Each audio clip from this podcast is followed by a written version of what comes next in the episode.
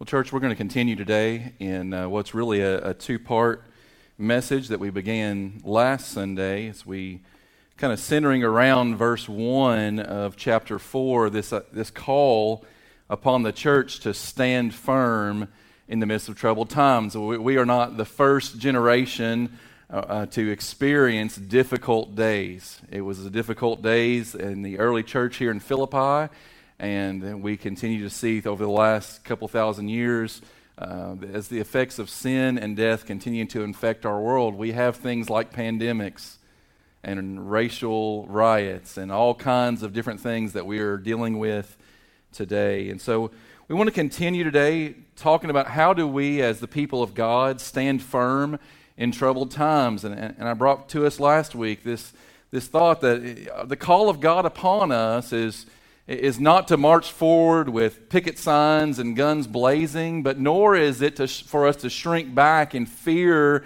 and anxiety. That our call as the people of God is to stand firm and to demonstrate to a world that is shaking to its very core that there is a firm foundation on which we can stand, and His name is Jesus Christ. And so, as we continue talking about this today, uh, last week we really focused a lot on uh, what I would call uh, external troubles for the church, uh, enemies from outside the church, and things outside in the culture uh, that were that are continuing to be a threat to the church of Jesus Christ. But today we're going to turn our gaze, as Paul does in the first part of chapter four here, to what I would consider to be some internal struggles in the church.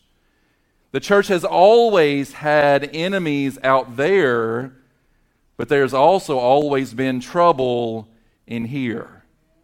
Because the reality is, just like in every marriage, I always talk with uh, couples that I marry about the fact that when sinners come together in a home, there's going to be trouble. Those couples that talk about, well, we never argue, well, it may be because you never communicate. We, or one party is just letting the other one have their way all the time. But the reality is, when sinners come together in the home, in the church, and in any context, there's going to be trouble. And that's what Paul looks at here in the first part of chapter 4 as he's beginning to draw this letter to a close. And so I want us to think for a couple of minutes here as we begin into the message today about some of the divisive issues of our day. We're going to see some, there were some divisive issues in the church at Philippi, but what are some of the divisive issues of our day that would threaten to cause division within the church? So I'm going to stir the waters a little bit here as we get started today. What are some of the divisive issues that threaten us today? A few questions. So, which is a bigger threat? COVID 19 or our failing economy? You want to get some arguments stirred up today? Just throw that one out in the mix. See how that goes. Secondly, who should we vote for in this year's election? Or maybe should we vote in this year's election? Should schools be reopening next month? Man, you want to get things started right here in our own community. There you go. Bring that up. What's happening with the schools? A few more. How should we respond to the social justice issues that are making such big headlines in the pursuit of, of racial reconciliation? That is a hot topic among pastors right now, and there's a variety of views on this issue here in our own state. Has our governor overstepped his bounds?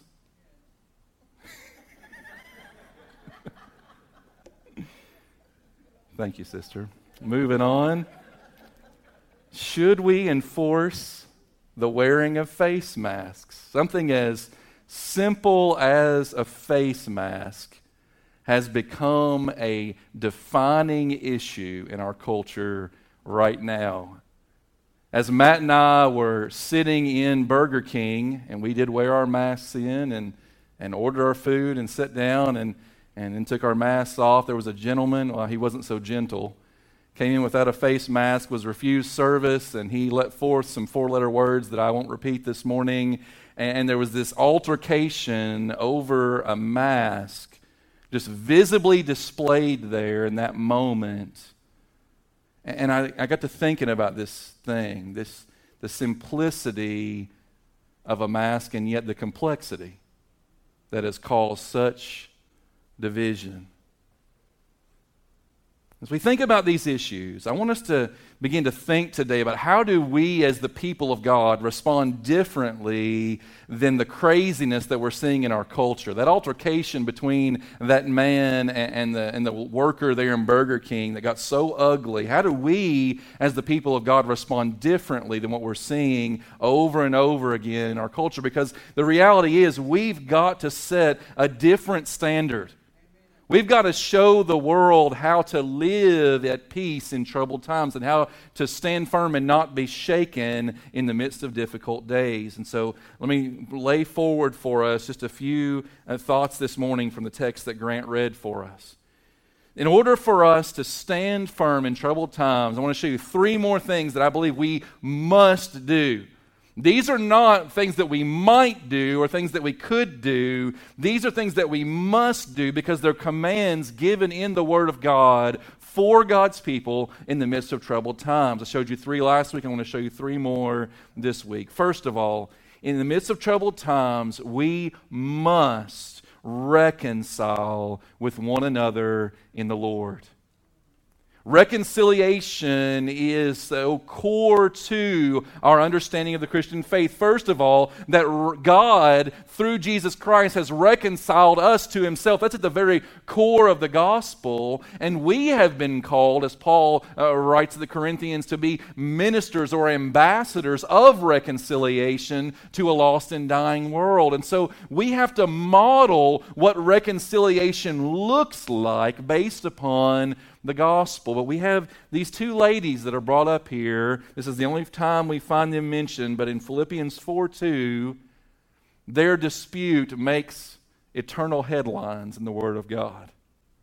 Now, I want you to think about the context that Euodia and Syntyche are in here for a moment as we remind ourselves, as Grant said, that the, this list is a letter that was written by Paul to the church at Philippi. And when they received this letter, the custom of that day was that the, the pastor would stand before the congregation and would read out loud the letter that he had received from the Apostle Paul. And then oftentimes they would pass that letter to other churches in their area, and it would be read there as well. Now, imagine being Euodia and Syntyche as the pastor stands to read this letter from the Apostle Paul, and you're moving through, the, through those first three chapters, and so much encouragement, so much about joy and rejoicing in the Lord and our fellowship and the gospel. And then he comes to chapter 4, verse 1, and there's this call to stand firm in the Lord, and there's so many amens that are resounding in the room. And then chapter 4, verse 2, he says, And I entreat Euodia and Syntyche to agree with one another. Put yourself in those ladies' position for just a moment. You feel about this big they just got called out. And it, and it almost, in our culture, that almost seems to have an element of rudeness to it. What right does he have to call out these ladies? And yet, what was happening between them was causing such division in the body of Christ. I want you to notice something, what he calls them to there in verse 2. He says, I entreat Euodia and I entreat Syntyche to agree in the Lord. Now, what does he mean by that? What does it mean to agree in the Lord? Well, first of all, I want to say this. Our agreement in the Lord doesn't require or imply or mean complete agreement on every issue. Let, let, me, let me say that very clearly again for us because we're living in a day in which people are being grouped by various things by their skin color, their socioeconomic class, their educational attainment, their political views. They're, we're being grouped into particular groupings, and we're, then we're being labeled as well, all the people in this group believe this. And that's even happening with church going people. All the folks that go to Southern Baptist churches believe this way and vote this way and think this way about the issues of the day. And the reality is, it's not true, but that's the way our culture is more and more defining the day in which we live. We're being grouped and defined, and we're being told that we ought to all think the same way on these issues. But I want to say to us, church, agreeing in the Lord doesn't mean agreeing on all the issues. We can have differences of opinion and still worship the same Christ. Now, there is a foundational agreement. Again, that's why it's in the Lord and in His gospel. There are some foundational things upon which we must agree in order to gather together to worship the risen Christ. But there are a variety of other things, things that we would call secondary or even tertiary issues that, that we need not agree upon in order to worship Christ together. And we need to be reminded of that because there are so many issues right now that would threaten the unity of the body of Christ. And so, what were Euodia and Syntyche fighting about? Well, I'm kind of thankful that the Apostle Paul doesn't tell us. He doesn't say what their agreement was. And I think one of the reasons why he doesn't define their disagreement is so that we might apply this passage to whatever it is that we might disagree upon. So let's kind of bring it into a little bit of modern day speculation based on some of the issues that, that we talked about a little bit ago. Let's just kind of imagine for a moment what Euodia and Syntyche might have gotten at odds with one another about in, in light of recent events. Perhaps Euodia believed that all the mess that's going on right now is Obama's fault. And anyone who would, who would not vote for Trump must not love Jesus very much. While Syntyche, on the other hand, believes that all this mess that we're seeing is Trump's fault, and anyone who would vote for him must not love Jesus very much. If you don't think those two opinions occur side by side in the church today, you need to open your eyes.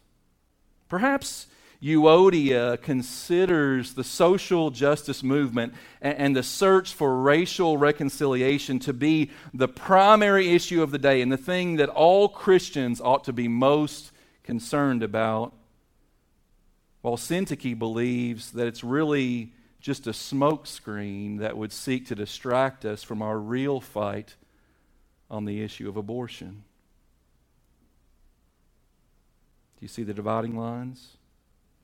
Perhaps Euodia believes that everyone should be wearing face masks right now, and Syntyche believes that no one should be forced to do such a silly thing. We don't know what their issue was, but we know what our issues are, don't we? And the call of God on the church in this day is no different than the call of God on the church 2,000 years ago. J. Motyer said to agree on the gospel is the most fundamental form of unity. It involves a unity of mind and heart as to the doctrine and personal experience of salvation. To agree on what the gospel demands in its proclamation to the world is to cement unity by common action. And so we can disagree on face masks and whether schools should be opening next month and who we're going to vote for in November and the most important issues of the day. We can disagree on many of these things, but there are some foundational things on which we must find unity and agreement, and we must maintain those things, and we must continue to love one another and bear with one another in the midst of a day in which division is perhaps at an all time high, at least in my lifetime. I've never seen more division in our country, in our community, and even the threat of division right here in our church. We need to be taking heed of the warning that the scriptures would give us. And so he calls out Euodia and Syntyche. In our modern context, that seems rude, out of, out of bounds, what right does he have to call these ladies out? Isn't that their own business if they're in disagreement? But the reality is this, church unity in the church is the church's business. This is a call to y'all, not just to you. This is for all of us to understand. So he lays this out in front of the whole church because what he's saying is what's happening between these two ladies is a threat to the gospel unity of the church at Philippi. And it's the gospel unity of the church at Philippi that's going to enable them to reach the lost in the city of Philippi. It's their love for one another that's going to demonstrate that they are disciples of Christ. Isn't that what Jesus said? It's their love for one another, and their love was being threatened by this division. And perhaps there were even groups forming those who believed that Euodia was in the right, and those who believed that Syntyche was in the right.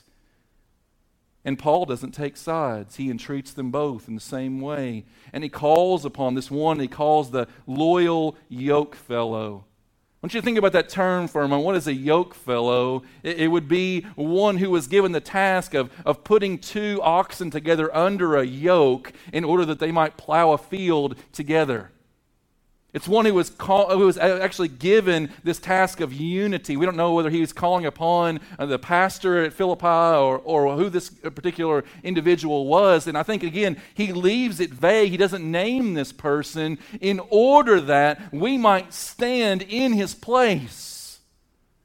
So here's our temptation we see two folks at odds in the church context. And I know that never happens here, but if it did, we see two folks at odds in the church context, and we are so tempted to step back and go, Well, that's not my business. And I want to say to us, church, it is our business. It is our business when divisions in the body are becoming threats to the gospel.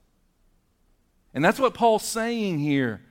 The division between these two ladies was infecting the church with a divisive spirit. And he calls upon this loyal yoke fellow and others in the congregation to help these two women come to an agreement. And by the way, again, remember, agreement doesn't mean that we're going to think the same thing about all the issues. But agreement means that we're going to look at all the issues through the lens of the gospel and recognize that which is primary and that which is secondary. And we're not going to allow that which is secondary to trump that which is primary. And the gospel is primary. It's more important than masks, it's more important than your political views. It's more important than any of the things that would divide us.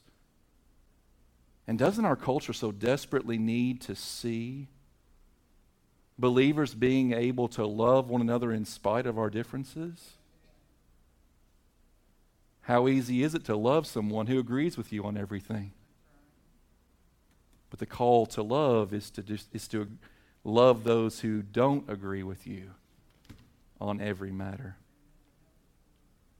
Colossians 3 we see this call again and again in the scriptures. Put on then as God's chosen ones, holy and beloved. Remember who you are, holy and beloved, chosen by God. So then put on compassionate hearts and kindness, humility, meekness, and patience, bearing with one another. That's one of the most important phrases for the day in which we live bearing with one another. And if one has a complaint against another, forgiving each other. As the Lord has forgiven you, so you must also forgive. And we love to use phrases like that as a beating stick. Well, you know you have to forgive me because the Bible commands you to do so. But it's so much deeper than that. It's out of the recognition that I have been forgiven much that I, I then in turn turn to the brother or sister with whom I'm at odds and I recognize that their sin against me is nowhere near as grand as the sin that I've committed against God. And if the sin that I've committed against God could be wiped out by the blood of Jesus, then how can I then continue to hold on to that which would divide me from my brother or from my sister? Ephesians 4, the same call to unity, that we would make every effort to maintain the unity of the Spirit in the bond of peace. This is no small thing, church. This is huge. This is worth our living and even our dying. So we are called to reconcile with one another in the Lord. Secondly, we are called to rejoice with one another in the Lord. And man, we are so quick at times to individualize verses like this. And one of the first verses I can remember learning as a child in Sunday school was, was rejoice. I say it again, rejoice. That was the abbreviated version that they taught us. And, and, and I remember that kind of put, being put forward in a more individualistic kind of way that, that we as individuals are called rejoicing. But again, this is a call to y'all to all of us to rejoice together in the Lord. And what a remedy that is for the day of grumbling and dissatisfaction in which we live. We ought to be a people of great rejoicing, especially in troubled days. Why? Because we know this world is not our home. Our lives are not wrapped up in this present existence. As we talked about last week, we have a, a future facing faith. We're looking forward to that which is to come. And, and that causes us to be, be a people of continual rejoicing, even in the most difficult of times. As Paul would write in Romans 5, we can even rejoice in our sufferings because we know that God is doing something amazing and immaculate in the midst of them. What's our reason for rejoicing? Given for us there. Our reason for rejoicing is the reality of His presence. Rejoice in the Lord. Let your reasonableness be known to all. The Lord is at hand. There's some debate about what does Paul mean the Lord is at hand. Is he talking about the nearness of our experience of the Lord's presence or is he talking about the coming of the Lord as the King of glory? Which one is he talking about? I think it's both. I think he's talking about rejoice because your Lord is near to you, and also rejoice because your King is coming for you. That's the rejoicing that we ought to have as the people of God. And so, Jesus, in his final promise before he ascended back into heaven, said, Behold, I am with you always. I'll never leave you or forsake you to the very ends of this age, of this church age, and then, and then it's not like he's going to leave us at the end of the age, then we will be with him. I'm with you to the end of the age, and then you will come and be with me because I'm going to prepare a place for you. And that's the source of our rejoicing, reminding ourselves this world is not our home, but our Savior is with us. He is near us. This leads us to rejoicing. We also notice in the midst of this rejoicing that it is an attitude of gratitude that is an antidote to anxiety. Man, what an anxious day in which we live. And again, I'm not just talking about out there, folks. Well, let's just recognize that worry is a danger even in the church house today. We are not immune from worry. That's why Jesus commanded us in Matthew 6 not to worry. He, he talked about how we don't have anything to worry about because our God is watching over and providing for us. If He has clothed the, the grasses of the field with such glory, why do we have to worry about what we're going to wear? If He feeds the birds of the air, why do we have to worry about what we're going to eat? Our lives need not be consumed with worry and anxiety. And when they are consumed with worry and anxiety, it belies the fact that there is an issue in our faith. If we're continuing to wrestle in such a way that it's drawing us away from the Lord, it's a very different thing if we're casting our cares upon the Lord. That's a very different picture. But if we're continuing to wrestle in such a way that it's drawing us away from the Lord, it's revealing to us that there's an issue in our faith that needs to be laid before our faithful Father. And so I would say to us today if we're continuing to wrestle in such a way uh, that it's hindering our faith in Christ, then come to Him, all who are weary and heavy laden Lay your burdens upon him. Cast your cares upon him because he cares for you. And our response to that should simply be one of gratitude. This is the bent of the believing heart a thankfulness before God. Are we not called and commanded to thankfulness again and again in the scriptures? And again, it's not just, well, you know, you ought to be thankful. That helps, right? No, no, it's the overflow of the reminder of what Christ has done for us. We're thankful because we know that what we have in Christ is so utterly glorious that nothing in this life can diminish its glory. And in fact, seen rightly, even the trials of our life will be reason to further exalt the glory of our good God and Savior. And so Paul calls the Thessalonian church, rejoice always Pray without ceasing. Give thanks in all circumstances. For this is the will of God in Christ Jesus for you. By the way, church, let me just say this. I think if we would make those three things our main things in this day continual rejoicing and prayer and thanksgiving this whole situation would be turned on its head. You say, seriously, Pastor? Yes, seriously. If we, as the people of God, would make this our mantra, this would be the, the living out of our faith, continual rejoicing and prayer and thanksgiving. The world might think we're crazy, but they would recognize something in us and they would say, I want that. I don't want to be consumed by this anxiety anymore and this fear and this anger and all that's going on around me. I want what you have. This is the demonstration of the peace of God lived out in the people of God.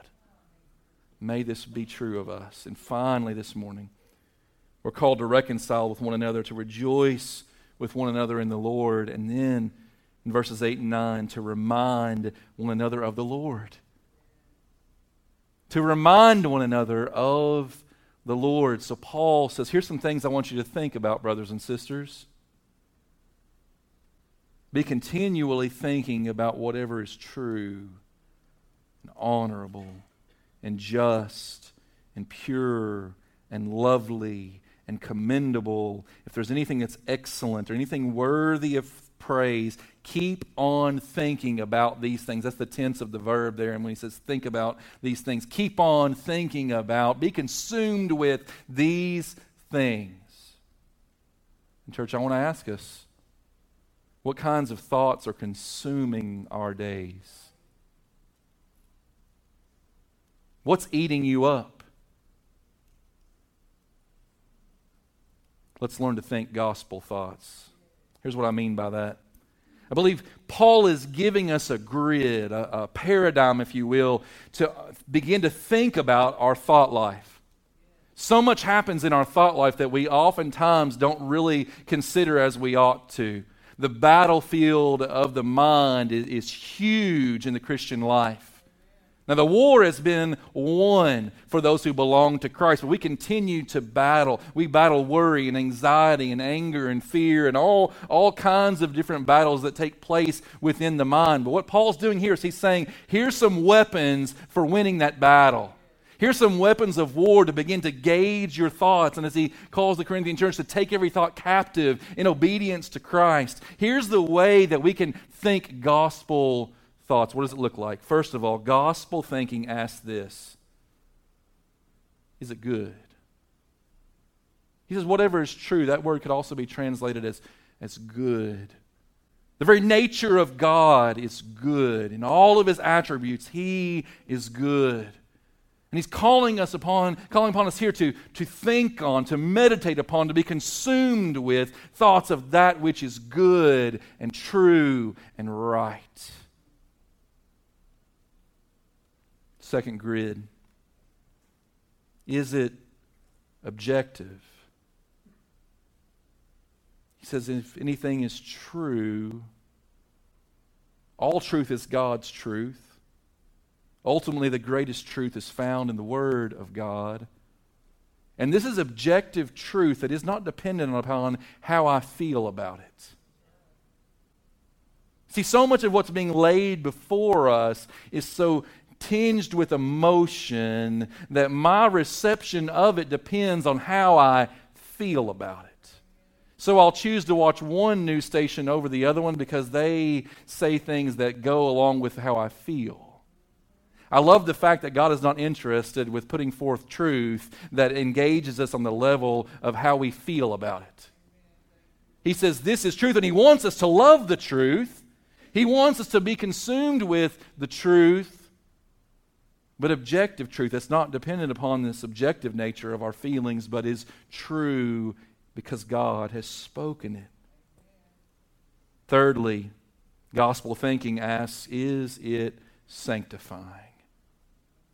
Is this moving us toward the holiness to which God has called us, or is it continuing to infect us with the sin and death of this world, with, the, with that cancerous, that cancerous substance that, that brings us not from glory to glory, but from death to death. As, as the Lord said to Adam, "In dying you shall die." And there is so much mess in our culture right now that's leading us from death to death, while God would lead us from glory to glory, sanctifying us by the word of His truth. Is it leading us to holiness? or in the other direction. Fourth, gospel thinking asks Is it praiseworthy? Can I commend this to another? Does this line up with the Word of God? Is this something that I could recommend to another brother and sister in Christ that would encourage them in their faith? That would help them in their sanctification? Or is it just going to stir them up in ways that are not spiritually healthy? Is it praiseworthy? Next, gospel thinking asks, is it excellent? Remember what Jesus says about Jesus on the night that he was betrayed by Judas? It says that he sought to show them a more excellent way. And then he bowed before them and washed their feet. And that was a picture of the most excellent love that would be further and more fully demonstrated when he not just laid down in his humility, but he, but he laid down his life on the cross for us. And, and, and for us to be able to consider that which is excellent, that which is walking in that way of excellent love that Jesus demonstrated for us. There's a lot more I'd like to say about that, but for the sake of time, let me show you the last piece of it. Gospel thinking also asks this Is it lovely? Is it beautiful? Is it something that draws not just the eye, but the heart to the praise of God? This is this thing that happens in the heart of man when we see a beautiful sunset or a beautiful sunrise. When we go out and observe the glory of God in creation, or when we see the demonstration of beauty in a wonderful work of art or a magnificent building, when we hear a, um, a, song that stirs our affections toward the Lord and toward one another. That's what's lovely, it's what's beautiful. It's what draws out the heart of man to give praise to God. And, and as we consider these things, I want to ask us, church, is this the grid by which we are judging that which we think upon and participate in in these days? This is not the grid of the world. This is not the grid of the world. This is God's grid for us that would enable us to think gospel thoughts. But I want us to re- be reminded of this that it will be gospel thinking that will produce gospel living. We cannot hope to live out the gospel in our lives if our minds are consumed with worldly things. Here's where I think one of the primary applications is of, of this for the church today in social media. Now, I believe that social media, by and large, is a, is a neutral uh, platform that, that ha- can be a gift of God that we can use to, to reach others in the gospel and to encourage one another. But we know very much so in these days, it has not been that. It has been a place of stirring. It has been a place of anger and division and worry and judgmentalness and fearfulness. We could go on and on with the list of how social media has impacted us. But I want you to think about that grid for a moment, that gospel grid, and, and apply that to the area of social media. And I want you to consider two things. First of all, I want you to consider what you are allowing into your mind through social media, and let that be the grid for determining am I going to read this post? Am I going to go to this article? Let that be the grid. Not does it agree with my political presuppositions. Set that aside for a moment. Not does this author saying what I want to hear. Again, does the Bible not warn us about itching ears? Those who just want to hear what they want to hear? Itching ears are being scratched in our day. I pray that we are not the ones that have them.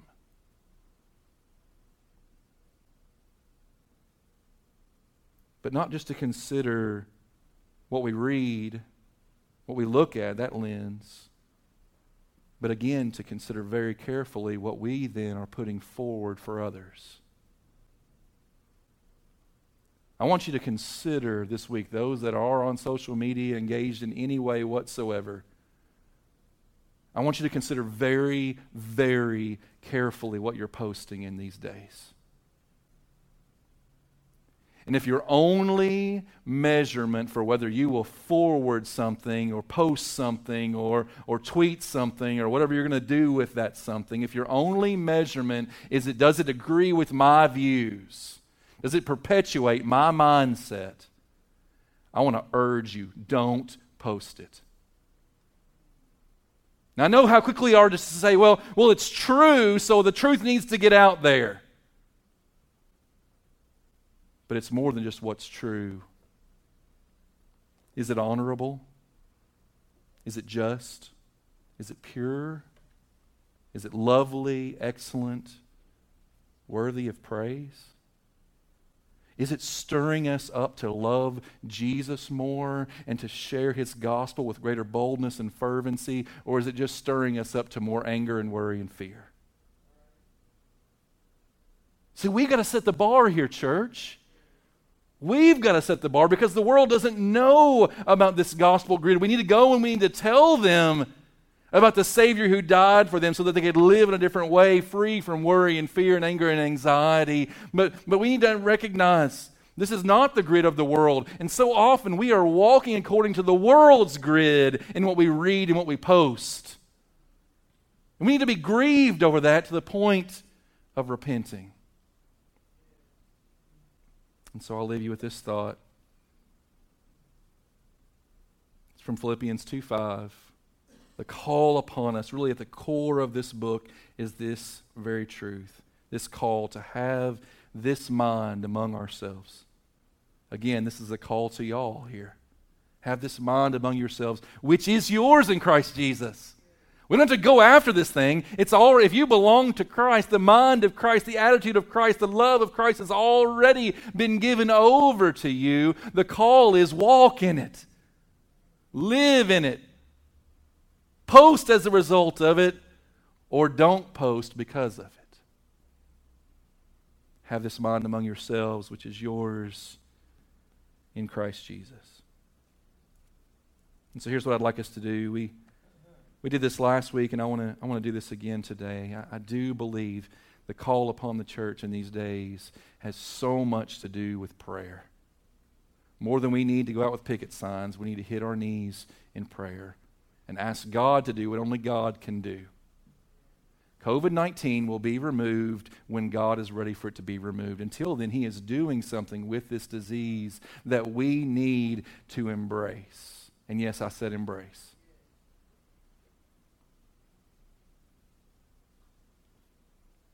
The outcome of the election in November of this year will be determined by Almighty God. He is the one who puts authorities in place. He raises up kings and he tears down kings. That doesn't mean that we're absolved of our duty to do what we as American citizens have been given the freedom to do, to go and to vote and all those kinds of things. It just simply means, if in the mind of God, the election of November has already been decided.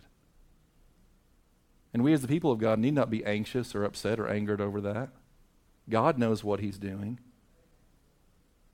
The call upon our lives is to pray, God, whoever ends up as our next president, may we continue to be faithful as your people to do what you've called us to do and to be who you've called us to be. So I want to lead us in a time of prayer again this morning. In just a moment, there'll be just a quiet song that I'll be playing in the background, and you're going to see a, a series of prayer points that are going to appear on the screen. Every time there's something new on the screen, there's going to be a little chime sound. You'll hear that, and that'll just signal you not to stop praying, but just that there's something new to pray for on the screen. If you're in the midst of a prayer, just continue praying. Who cares what's on the screen? but, but this will just kind of spur us on. And, and I want us to pray for some very particular things again today. Not just general prayers, but some very specific things. And so we'll begin this in just a moment. I want to lead us in a prayer as we start this. I want to encourage you to get together with your family unit as you're already seated that way, most of you, and with those that you're comfortable getting in, in close proximity and praying with. If you want to pray on your own, that is totally fine. If you want to come here and to the altar and pray, that's fine as well. But I want to encourage you to pray. And, and I do want to encourage you to pray with one another. So let's gather together as family units and, and friends that feel comfortable with that, and let's pray. How do we, as the people of God, come before God's throne of grace with confidence in these days? We look to the cross and we remind ourselves the greatest battle has already been won. We look to the empty tomb and remind ourselves that resurrection life has already been given. We look to the call of God upon our lives to stand firm and, rec- and recognize that the, the foundation has already been set. And the ways in which we will stand firm have already been laid out for us. And we ask God for the courage and the grace to walk in what He has already laid out for us. Let's pray together, and then we'll, I'll invite you to join together in groups spend about four or five minutes in prayer. Again, listen for the chime. You'll hear some things to pray for. Father, thank you. Thank you that we do not have to be a divided people. That by your grace we've been called out of the darkness of division, of drawing dividing lines of a race or socioeconomic class, political view, all the lines that our culture seems so intent on defining more and more. That we are all one in Christ Jesus. The dividing wall that stood between us and you has been torn down and not only that dividing wall, but the dividing walls that would stand between us and others have been torn down in Christ. And there is a oneness and a unity that will not be found anywhere else. We praise you, Father, that the, the very foundation of our unity is the gospel of Jesus Christ that the perfect Son of God stepped out of heaven and stepped into the world and lived the perfect life that none of us could live, and then died in our place on a criminal's cross. Though he had no sin of his own, he became sin for us so that through him we might become the very righteousness of God. And resurrection life has been attained for us. And we will go from glory to glory because you have said it is so. And so, Father, lead us in this time of prayer. May we devote ourselves to prayer in these days, being watchful and thankful. In Jesus' name, amen.